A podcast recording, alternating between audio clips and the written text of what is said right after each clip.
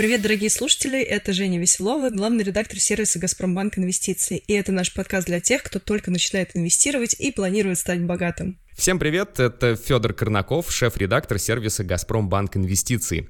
Наш подкаст «От тысячи до миллиона» создан специально для тех, кто хочет дружить с финансами, но пока чувствует себя неуверенно или, может быть, даже немного боится трудностей. Мы с Женей здесь для того, чтобы сделать этот мир ясным, интересным и, что немаловажно, выгодным для вас. На самом деле, каждый из нас в какой-то момент в своей жизни был новичком в инвестициях, да и в личных финансах. И здесь я могла бы сказать, что раньше мы теряли деньги, но теперь нет. Это, к сожалению, не так, до сих пор случается и такое, поэтому мы попробуем разобраться вместе, что же такое инвестиции, куда вкладывать, чтобы заработать, и чего избегать, чтобы не потерять. Ну, любое путешествие начинается с первого шага, и если вы слушаете нас прямо сейчас, значит вы уже его сделали.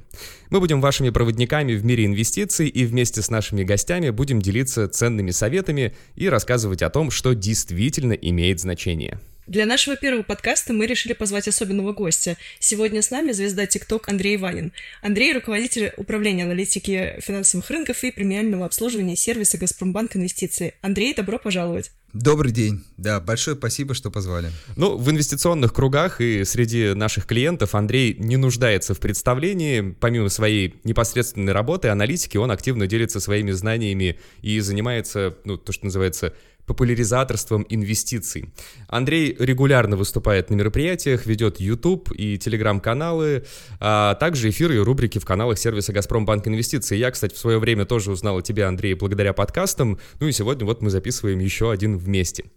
Тем не менее, не мог бы ты, пожалуйста, рассказать э, нам всем о себе, э, причем сделать это так, чтобы моя теща тоже поняла, чем именно ты занимаешься? Ну, если максимально простым языком, то, наверное, первое основное направление – это аналитика. Опять же, простым языком это максимально, если насколько это возможно, это анализ компаний с целью оценить их э, инвестиционную привлекательность. Или, опять же, еще проще, э, с целью оценить, стоит ли покупать акции этих компаний или нет.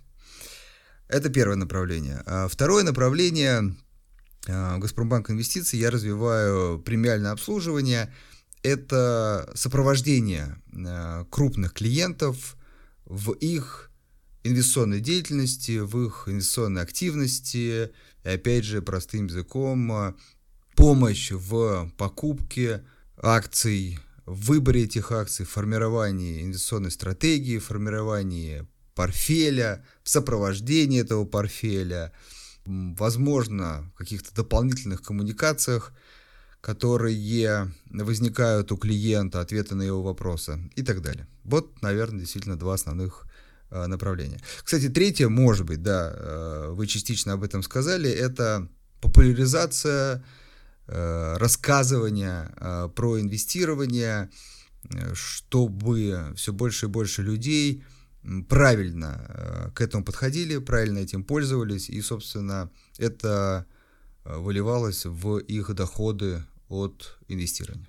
Э, слушай, звучит очень мощно, но давай вернемся к истокам. Расскажи, пожалуйста, с чего ты начинал? Каким был там твой первый портфель? Какие были первые шаги в мире инвестиций? Что тебя мотивировало и с какими сложностями ты столкнулся на этом пути?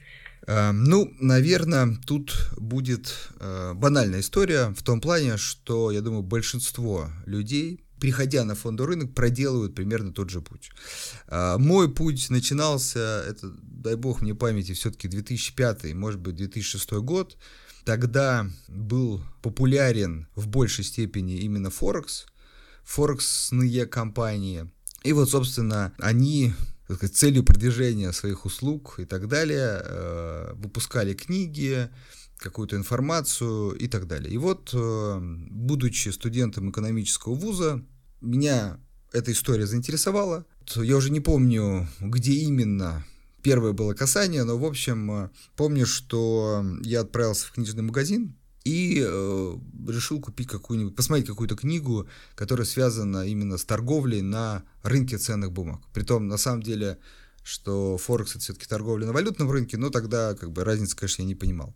Я уже не помню автора, но такая наиболее большая книжка, которая была, это «Малая энциклопедия трейдера», была в книжном. Вот я ее купил, прочитал и так сказать, вдохновился этой э, историей. А расскажи, какую первую акцию ты купил?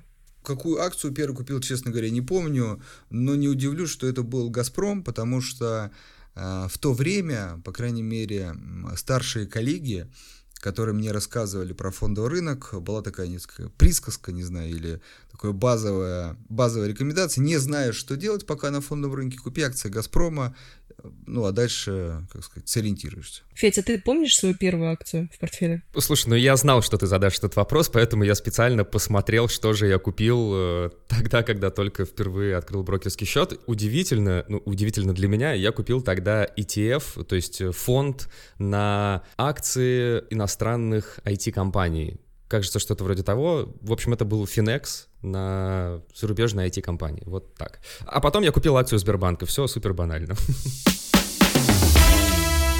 А, знаешь, Андрей, когда я только начинал э, интересоваться инвестированием, мне казалось, что это какой-то ну, невероятно сложный процесс, который доступен только каким-то избранным людям. Особенно я помню в студенческие годы слышал рекламу каких-то пифов по радио, и там звучало все очень заманчиво. Я вообще не представлял, как там подступиться, думал, что нужно идти в банк, что там обязательно попросят э, показать деньги, и я как-то не хотел беспокоить серьезных людей своими копейками. Ну, в общем, с тех пор я уже более или менее разобрался в этой теме, на самом деле все гораздо проще, я это понимаю. Но когда меня просят друзья, далекие от темы, объяснить, что такое инвестиции, я все время теряю их где-то на второй минуте. И, может быть, у тебя лучше получится объяснить э, инвестиции по-простому, что это вообще такое. Ты знаешь, хороший вопрос в том плане, что, наверное, последние два года особенно я э, поменял, или, как сказать, в процессе изменения своего мнения на этот вопрос. Что имеется в виду? До этого, погружаясь в эту тему, изучая ее, она, понятно, мне становилась все понятнее и понятнее, и как это такое, бывает профдеформация, казалось, что она, ну то есть я ее могу также понятно и просто донести, и, собственно, люди ее поймут быстро. И это, наверное, меня там в свое время сподвигло на какие-то обучающие истории, на там, ведения каких-то своих соцсетей и так далее. Но по мере там, нескольких лет ведения этой активности и получения обратной связи от слушателей, я, к сожалению, начал понимать, что как бы то, что просто для меня, и то, что кажется, я вроде просто объясняю, не значит, что это легко воспринимается. Поэтому, э, честно говоря, вот справедливости ради, да, сказать, что инвестирование это просто, я не могу. Вот в текущий момент уже не могу. Можно, важно, можно ли это как бы понять, изучить? Да, можно. Но, к сожалению, какие-то усилия, какое-то время нужно потратить. Тут еще, ну, такая банальная история, что кому-то эти истории немножко с цифрами, с инвестированиями легче даются, кому-то э, тяжелее, поэтому у каждого, свой путь. Но вот, в общем, совсем просто это не получится. Слушай, а зачем тогда вообще людям инвестировать? Ведь есть депозиты, можно купить квартиру, сдавать ее. Вот варианты, в принципе, варианты есть, они менее рисковые, а инвестиции это надо думать, это надо анализировать, это надо следить, это надо разобраться. А, это надо пережить 2022 год, когда там наши иностранные ценные бумаги оказались заблокированы на неизвестный срок. В чем смысл? Ответ, как бы немножко даже в твоем вопросе, в том, что депозит самый распространенный финансовый инструмент э, среди сбережений. Недвижимость второй по распространенности, я думаю, среди, скажем так, э, богатых людей, может быть, и первый. То есть вот ответы есть. То есть на самом деле распространенность этих финансовых инструментов как раз и говорит о том, что классическое инвестирование там, в акции облигации, оно сложнее. Поэтому уже до него э, добираются меньше людей. Э, теперь зачем? Тут все просто, особенно с депозитом. Э, депозит сейчас, не знаю, 7-8, может быть, там ставка вот недавно выросла, в какой-то момент будет 9, даже спецакции 10%, да. А вот в акции э, менее тут важно предсказуемо, но все-таки как некий хотя бы ориентир для человека, именно инвестиционный подход, это 15-25 годовых. То есть можно сказать грубо, что акции позволят человеку получать в два раза больше доходности. Вот, собственно, ради получения в два раза больше доходности человек, ну, условно, должен, да, пробираться сквозь эти дебри и изучать что-то дополнительно, нежели просто пойти в ближайший банк и положить деньги на депозит. Знаете, я часто думаю о том, как было бы здорово, если бы я начал инвестировать еще в студенческие годы, что вот не надо было тогда бояться прийти со своими копейками в банк, может быть, сейчас уже я жил, не знаю, на пассивный доход, вышел на пенсию в 35 или во сколько там все стремятся выйти. Но, с другой стороны, я знаю людей, которые пришли к инвестированию уже ближе там к такому зрелому возрасту, ну, не к пенсии, может быть, ну, близко к тому. И, в принципе, тоже этому очень рады. И поэтому меня всегда интересовал один вопрос. Существует ли какой-то, не знаю, правильный возраст или там момент в жизни, когда стоит начать инвестировать? Потому что вот вроде бы инвестировать нужно начинать как можно раньше, а с другой стороны лучше дождаться, ну, какой-то определенной стабильности в жизни, э, поднабрать жирок, что ли, вот и его потом уже вкладывать. Э, что ты, Андрей, думаешь по этому поводу? На мой взгляд, э, безусловно, лучше познакомиться с инвестированием, инвестированием как можно раньше. А, почему? Потому что, а, да, когда ты молод, больше, скорее всего, эмоций э, будет в процессе, но важно, что они все равно будут, даже если человек начинает инвестировать там, в 40 и 50 лет, хотя у него есть уже какой-то жизненный опыт, который очень, на самом деле, сильно помогает даже в инвестировании. Ну, по крайней мере, э, всякие истории там, про быстрое обогащение, там, ничего не делание, зарабатывание денег, обычно такими люди, людьми взрослыми отметаются сразу. Вот. Молодежь, наоборот, может быть, падка как раз на такие истории в первую очередь. Но какие-то базовые истории, базовые ошибки, они э, неизбежны. Поэтому кто-то их там пройдет в 20 э, лет, например, от 20 до 30, и самое важное, в этот момент у него не будет много денег.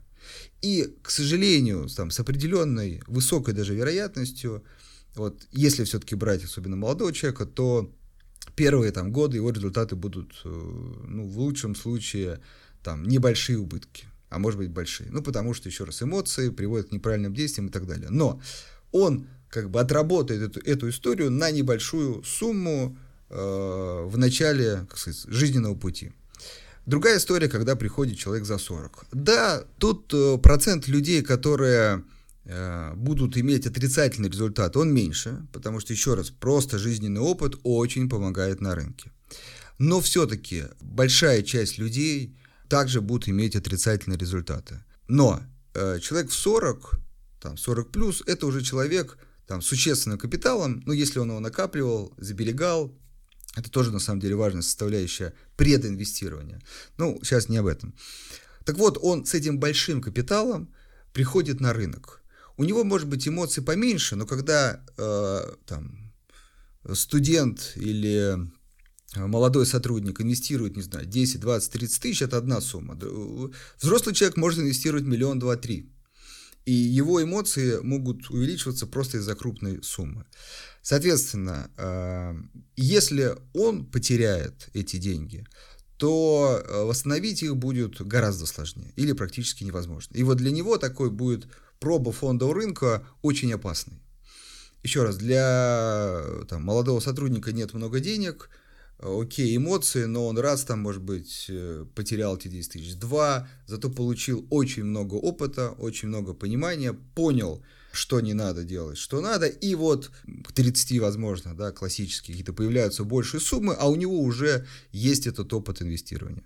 И вот это гораздо более правильный путь. Ну и второе, безусловно, не забываем про сложные проценты, в том, что просто по времени человек, который, скажем так, осознанно начал, например, инвестировать ближе к 30, хотя, может быть, начинал там с 20, и человек, который начал в 40, у, него все, у них все равно 10 лет разница. Если вы возьмете, еще раз, названную мной доходность, там, 15, 25, ну возьмите 20, и вот на 10 лет эту доходность как бы посчитать, то это уже большое преимущество для тех, кто начал пораньше. Угу, то есть получается, что базовое правило можно вывести такое. Лучше начать как можно раньше для того, чтобы набить шишки и, может быть, там что-то потерять, но зато приобрести опыт, чем э, начать позже и, собственно, очень сильно осторожничать или сильно рисковать. И не только то, что придется осторожничать и не осторожничать, а то, что все равно придется пройти эти, как говорится, проблемы.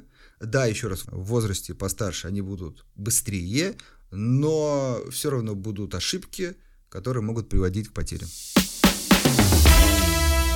А, слушайте, я хочу поделиться одной историей, раз уж мы заговорили про, упомянули быстрый доход. А, это был, кажется, 21 год, это был невероятный бум всяких инфо-цыганских курсов про инвестирование, там, в телеграм-канале, в запрещенных социальных сетях и так далее. И мои друзья, им за 30, они прошли несколько известных трейдерских и инвесторских курсов и уверовали в то, что можно э, купить активов на 100 тысяч с утра, вечером продать их с прибылью и уехать домой на X6. А, но в реальности что-то пошло не так. И вот эту историю я наблюдала своими глазами, когда люди в конце дня сидят, обновляют приложение брокерское, и говорят, блин, почему Озон не растет? Но в телеграм-канале же писали, что у них такой потенциал. Ну, а вот там линия сопротивления что-то показывает какой-то рост. Андрей, вопрос к экспертам. Это так работает вообще? Можно ли там с утра что-то купить, вечером по-быстрому закрыть ипотеку или э, там купить машину, или это так не работает? Во-первых, сейчас, по крайней мере, вы позвали инвестора, который так не делает. А, с другой стороны, э, я знаю э, спекулянтов, то есть спекулянты, вот важное отличие, это тот, кто активно торгует, кто, ну скажем, купив между покупкой и продажей одной и той же акции может проходить там меньше дня, иногда может быть несколько часов, может быть несколько недель. Все-таки инвестирование это минимум месяцы а то и годы между покупкой и продажей. Отсюда очень разные подходы, очень разные инструменты и так далее. А, так вот, э, возвращаясь к вопросу «возможно». Наверное, возможно, потому что, опять же, есть люди, которые, ну, по крайней мере, да, утверждают, что у них это получается, э, они зарабатывают и так далее, и так далее. Но э, есть одна важная оговорка. Вот всех людей, которых я встречал и которые в действительности там зарабатывают, это чаще всего люди, которые, важный момент, уделяют рынку, ну, не все свободное время, но вот большую часть времени. То есть это для них как работа. То есть у человека встает, как обычно, да, такой, может быть, мем, но все-таки там у него четыре экрана, он смотрит новости, читает, какие-то графики строит, постоянно свою модель перестраивает, и вот он как бы пытается угадать тенденции. То есть вообще э, задача спекулянта – это угадать именно краткосрочные тенденции, куда пойдет цена на несколько часов, дней, может быть, недель. В общем, он потребляет много информации, он всегда очень важен. Ну, по крайней мере, еще раз, из тех, кого я встречал. Апдейтит, изменяет свой подход, то есть нет такого Граля, он наконец-то понял, на какие показатели смотреть, и только на них и смотрит, или там вообще заложил какую-то программу и как бы ничего не делает. Вот такого я не встречал. И вот если там, начинающий человек, да, вот как бы ему это ну, нравится, он хочет попробовать, то скорее как бы спекуляция это как профессия. К сожалению, без гарантированного дохода, но зато с возможностью очень много заработать. Вот такой подход возможен. Подход, когда э, у человека есть да, работа, и он как бы факультативно пытается э, заработать, вот тут э, больше вопросов. Почему? Потому что базовое правило, доход одного спекулянта равен убыток другому спекулянта. И вот, собственно, по факту он, там, человек работающий, пытается как бы лучше предугадать рынок, чем человек, который сидит у монитора там по 8 часов и делает это ежедневно, профессионально и так далее ну, мы понимаем, что, конечно, это возможно, возможно, но вероятность э, очень низка. Наверное, в современное вот развитие рынка есть история такая смежная, когда, если опять же мы говорим про спекуляции, когда человек, как бы осознав, что у него самостоятельно не получается, это, собственно, один из э, моментов, которые нужно усвоить, он, э, ну сейчас вот модно там автоследование или что-то, ну, по крайней мере, он как бы следует за кем-то и дальше просто смотрит по результатам. То есть, условно, есть человек, который получается, он, может быть, в начале своего пути, поэтому он готов условно привлекать капитал, да, или делать через какие-то другие формы. То есть вот, в общем, он как бы пытается следовать этому профессионалу, и, собственно, зарабатывать э, с ним. Ну, а дальше он просто смотрит на результаты, тут все просто, как бы, зарабатывает, все отлично. Не зарабатывает, надо искать э, другого такого э, спекулянта. Вот, на мой взгляд, для тех, кто хочет быть, кто хочет активно торговать, этот вариант, как ни, как ни странно, подходит лучше. Ну, либо в какой-то момент он не находит такого человека и открывает для себя инвестирование. Это другой подход, вот который, собственно, изначально и призван э, давать инструмент э, людям, которые не могут активно э, там, работать на рынке, активно его изучать, но хотят получать пассивный доход. Вот, собственно, инвестирование для них. Слушай, ты упомянула автоследование. А, расскажи, пожалуйста, это вообще законно? И в Телеграме очень много всяких а, инвесторов, э, которые предлагают там подписаться на мой закрытый Телеграм-канал, следите за моими сделками. Ну, где гарантия, что этот человек, во-первых, говорит тебе правду, а, во-вторых, что он будет совершать плюс-минус там доходные сделки, да, третье, что это никакой не жулик, ты ему заплатишь деньги и сделок не увидишь, как как вообще это работает? Или такая фишка есть у брокеров? А, смотри, гарантии нету. Э, можно как по какому пути пойти? Да, есть э, брокерские компании, да, которые имеют брокерскую лицензию, и э, по факту имеют в том числе возможность реализовывать услугу автоследования. То есть это уже все-таки какой-то фильтр. Второе, телеграм-канал. Ну вот тут опять же, да, можно всех одной краской помазать и сказать, что все плохие. К сожалению, ну, неизвестно, да, мы не можем утверждать. Но, наверное, безусловно, рисков э, как бы попасть там на прям, знаешь, как бы очевидных мошенников, он гораздо-гораздо выше. Вот, поэтому, наверное, тут совет такой банальный. Когда вы пробуете, ну, вы пробуете небольшой суммой. При том, что, опять же, если мы говорим про спекулирование, это история, которая, вот, я говорил, 15-25 годовых, а спекулирование это, скорее всего, там, минимум 30 годовых, 50, а то на самом деле 100 и там до бесконечности. То есть, в общем, если вы как бы попадете на человека, который ну, может много зарабатывать, то, в общем, вы тоже, как сказать, разбогатеете. А, поэтому пробуйте небольшими суммами, тестите, и вот если как бы, ну, работает, вот тогда можно увеличивать капитал. Тут, к сожалению, как, кроме как попробовать, вот другого результата нет. Ну, риски сохраняются все потерять и нарваться не на тех людей. Для этого и э, нужно с какой-то небольшой суммой. То есть вот человек говорит, я готов этой суммой рискнуть, вот именно рискнуть. Прям, как бы, можно сказать, даже готов потерять. Пожалуйста, выделили, пробуйте. Очень важно. Другая прям неправильная история, когда человек увидел какую-то рекламу или что-то прочитал, и там, не знаю, 100 годовых, и он такой, о, у меня вот 2 миллиона рублей, все, что э, накопил, да, сейчас вот 2 миллиона вложу, у меня будет через год 4, потом 8. Вот как только он поддался вот этим историям, к сожалению, очень большой риск, э, так сказать, потерять эти 2 миллиона. Прекрасно. Ну вот, э, кстати, мы раз уже затронули тему э, доходности и того, сколько можно заработать, важно обсудить это в формате нашего первого выпуска. Если посмотреть материалы на тему, э, с какой суммы начинать, и мы тоже везде об этом говорим и пишем, ну, чаще всего говорят, стартовать можно с любой суммы, даже с маленькой. Но давайте посмотрим правде в глаза. Вот среднегодовая доходность рынка, ты сказал, Андрей, там 15-20% годовых в рублях. Ну, если я вложу, например, 1 миллион рублей, то через год у меня будет плюс там 200 тысяч. Это, в принципе, неплохо, но тоже не то, чтобы прям супер как-то много, не похоже на пассивный доход, на который можно жить.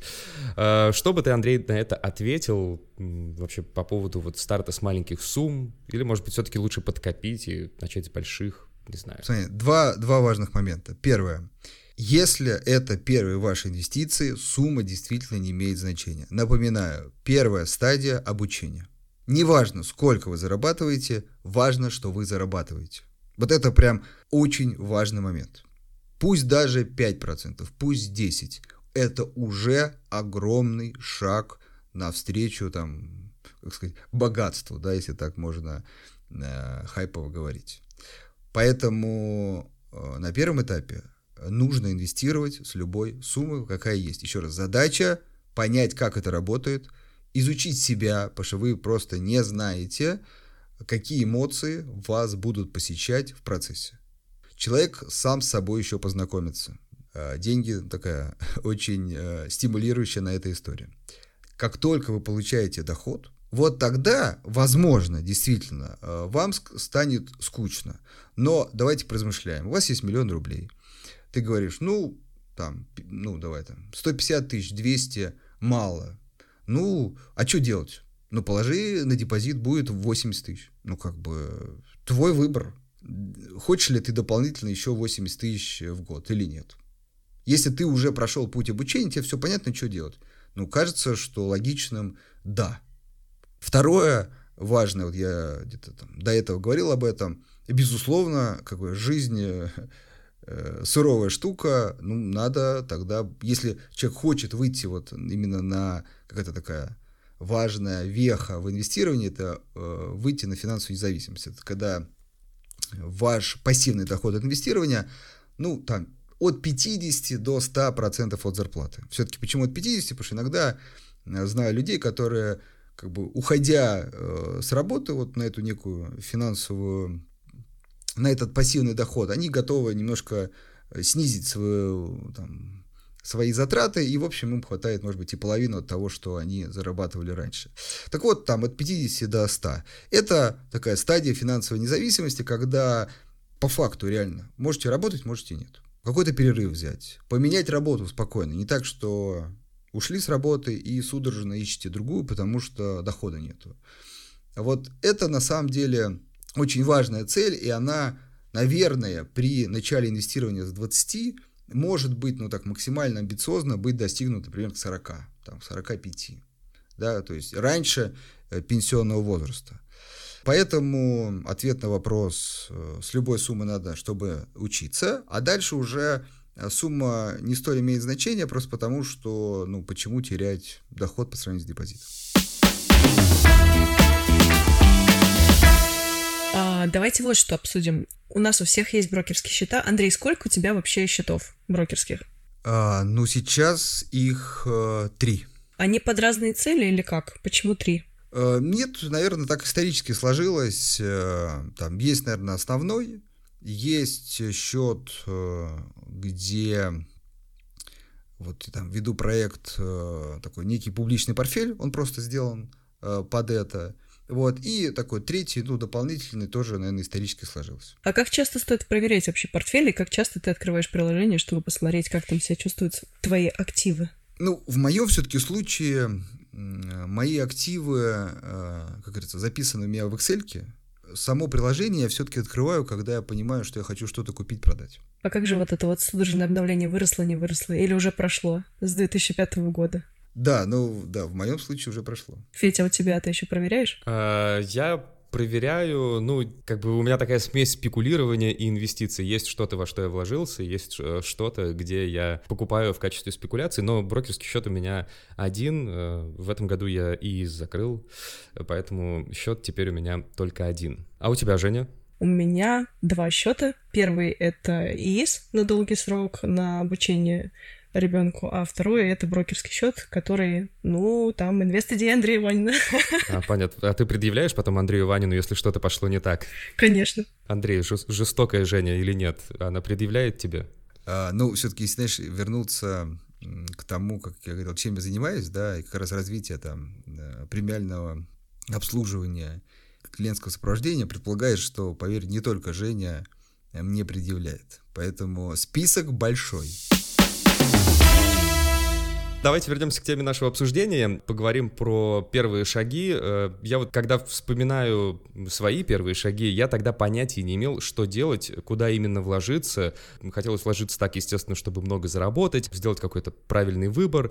И я уверен, многие из наших слушателей, они сейчас думают об этом же. И вопрос к тебе, Андрей, знаешь ли ты, как можно узнать или хотя бы, не знаю, понять, куда лучше всего вложить свои средства? Есть ли какие-то, не знаю, методики, ресурсы, подходы, которые которые ты мог бы посоветовать? И я тут сразу уточню, есть ли простой способ узнать об этом? Ну, смотри, как договорились, совсем простых способов нет, не будем тут вводить в иллюзию. А, что касается где и как. Наверное, там странно было не сказать, что у нас есть э, там, школа да, инвестирования, такой базовый э, курс по инвестированию, как раз э, который нацелен на людей, которые только-только делают первые шаги на фондовом рынке. Там мы рассказываем про акции и про облигации. Кстати, пару слов про облигации. Чуть-чуть мы их упустили. Я говорил, акции там 15-25. На самом деле, облигации это всегда плюс 1, 2, 3 процента больше, чем депозит. То есть, может быть, не столь существенная разница. Но есть так называемый еще индивидуальный инвестиционный счет. Отдельная тема, вот которая очень, опять же, грубо дает еще плюс 4% к доходности облигаций. И, соответственно, вот ИИС плюс облигации – это вообще на самом деле самый лучший первый шаг а, для а, любого инвестора. Кстати, вот тут тоже надо добавить, что государство, кстати, не только в России, много есть, где разновидности так называемых там инвестиционных счетов, как бы стимулируя людей как раз к получению знаний, к продиранию сквозь эти сложности какими-то дополнительными стимулами. И вот в России это ИИС, который, кстати, тоже вроде бы как э, планирует трансформироваться. Но не суть, там главное, есть какие-то условные плюшки, которые доход увеличивают. Поэтому вот облигации плюс ИИС это уже, может быть, не в два, ну в полтора раза больше, чем э, депозит вот чтобы узнать вот эти первые, наверное, шаги про облигации, на что смотреть, что такое ИИС, дальше в акции тоже на что смотреть, как выбирать, как формировать портфель. Вот, соответственно, э, наш э, базовый курс, на мой взгляд, отлично для этого подходит. Собственно, с этой целью мы его и э, запускали. Дальше, возможно, уже люди могут, открыв свой первый бройский счет, инвестировав деньги, начать пробовать и, может быть, углубляться в ту или иную тему, ну, не знаю, что там они начали с облигаций, с акций и так далее. Окей, а давайте поговорим про мифы и устроим короткий блиц-опрос. Андрей, я буду говорить тебе тезисы, и ты будешь говорить, миф это или правда. А, давайте начнем с базового. Инвестиции — это для богатых. Миф. Инвестиции для умных с экономическим образованием. Миф. Чем больше риск, тем выше может быть доход. В большинстве случаев так и есть. Четвертый тезис. Активная торговля – лучшей стратегии «купи и держи». Тут, как сказать, давай так скажу, для большинства нет, но, безусловно, для людей, которые оседлались, так можно сказать, рынок, то, конечно, для них это лучше, потому что доходность, потенциальная доходность при активной торговле ну, существенно выше. И последний тезис. Надо просто купить дешевые активы и ждать, пока они вырастут. Это миф. Безусловно, потому что надо, во-первых, понять, что такое дешевые активы, разобраться. Вот. Во-вторых, сколько ждать, там, продать, чтобы что-то купить. Ну, то есть тут много вопросов. Отлично. Ну, э, Андрей, я помню, что в начале э, своего пути я искал хорошие материалы по инвестированию. Какие-то книги, статьи, блоги. Сейчас, конечно же, интернет просто переполнен информацией на эту тему. И для новичка может быть, ну, таким вызовом разобраться, что действительно стоит внимания. Мне было бы интересно узнать твое мнение, есть ли у тебя какие-то ресурсы или книги, которые ты бы рекомендовал для тех, кто только начинает свое знакомство с инвестициями, ну, помимо нашего курса про э, инвестиции для новичков, что помогло бы им лучше разобраться в этой области и э, избежать, ну, может быть, каких-то типичных ошибок на старте? Такой дисклеймер. Кажется, что ошибок э, все равно не избежать, э, но, наверное, можно сгладить, уменьшить их количество. Отвечая на этот вопрос, безусловно, это Уоррен Баффет. Это, так знаешь, как бы икона инвестора, но на удивление и мое, и других людей – ну, например, в моем случае я узнал про Рона Баффета, ну, наверное, опять же, год на четвертый. Вот знакомились там с Форексом, с фондовым рынком и так далее. Вот как раз немножко поддавшись мифу, о которой э, вот Женя говорила, что инвестирование для богатых, инвестирование для очень больших сумм. То есть вот все время Уоррен Баффет где-то мелькал, но как бы, ну, э, мне что, не там, не миллионы, ну, вот будут, тогда по почитаю, что он там говорит. Вот это вот большая проблема. Вот. Потом все-таки, ну окей, дайте изучу, что там э, говорит этот э, очень известный, доказавший всем и вся инвестор, и как бы вот он, как бы как раз первый, наверное, автор, э, первая история, которая четко провела границу между инвестированием и спекулированием. Потому что раньше для меня не было границы. Раньше для меня фондовый рынок, это тоже большая проблема, это было исключительно про то, как как угадать, куда пойдет цена, например, Сбербанка на следующей неделе. Вот это и есть фондовый рынок. И в этой как бы парадигме я жил там ну, условно 4 года. Вот. Потом оказывается, что Сбербанк это не просто а, какая-то акция, а это акция компании, а за этой компанией, а что это за компания, сколько она зарабатывает, оказывается, она платит дивиденды мне как акционеру, а теперь я спрашиваю, что такое акционер и зачем это все. И все вот это появилась в моей жизни благодаря э, Баффету.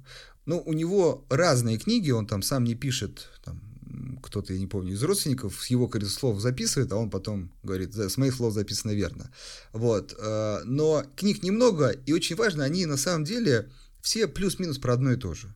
Э, у него есть книжка, к сожалению, сейчас почему-то исчезнувшая из э, там, продаж, называлась «Философия инвестирования Уоррена Баффета». На мой взгляд, наиболее полно отражающая его подход и с чего надо начинать. Как бы, на мой взгляд, всем начинающим инвесторам обязательно прочтение. Но ее как-то сложно найти. Ну, можно почитать другие книги Уоррена Баффета. Они чуть по-другому, но все равно про э, то же самое. Поэтому книги этого известного, популярного и самое важное, самое важное, инвестора, который и э, как бы своими деньгами, да, своим успехом доказывают, что, ну, кажется, можно ему поверить. Этим он очень важен. Поэтому книги Рона Баффета то, что нужно прочитать. А, дорогие слушатели, это был Андрей Ванин. Именно он руководит тарифом премиум в сервисе «Газпромбанк Инвестиции», и под его чутким руководством выходит наш инвест-идеи. Андрей, спасибо тебе большое, что ты пришел, а еще за то, что в моем портфеле Селегдар показал рост на 45%, позитив Technologies больше, чем на 60%, и многие другие активы тоже растут благодаря твоей работе. Мы будем ждать тебя еще, чтобы ты рассказал нам про то, как устроены акции в ближайших подкастах. Наверняка будет очень интересно и познавательно. Можно такой спойлер, да? Да, конечно же. Ну, спасибо тебе, Андрей. Было действительно очень интересно, очень познавательно. Э, круто, что ты к нам пришел. Это был классный старт подкаста. Да, вам тоже большое спасибо. С нами был Андрей Иванин, руководитель управления аналитики финансовых рынков сервиса «Газпромбанк Инвестиции». Дорогие слушатели, если у вас остались вопросы к Андрею или просто по теме нашего подкаста, пишите нам на подкаст «Собака Газпромбанк Инвестментс». Мы будем рады узнать ваши предложения, и в конце сезона мы соберем всех-всех гостей, чтобы задать им ваши вопросы. И, конечно же, если вам понравился этот выпуск, ставьте, пожалуйста, оценку и комментарий в вашем приложении для прослушивания подкастов. Это поможет другим людям узнать о нашей работе и расширить расширить наше сообщество инвесторов. Да-да, как говорят в интернете, лайк, шер и кашер. Спасибо, что были с нами сегодня. До встречи в следующем выпуске. До новых встреч и помните, инвестирование — это путь, и на этом пути главное — знание. Удачи вам!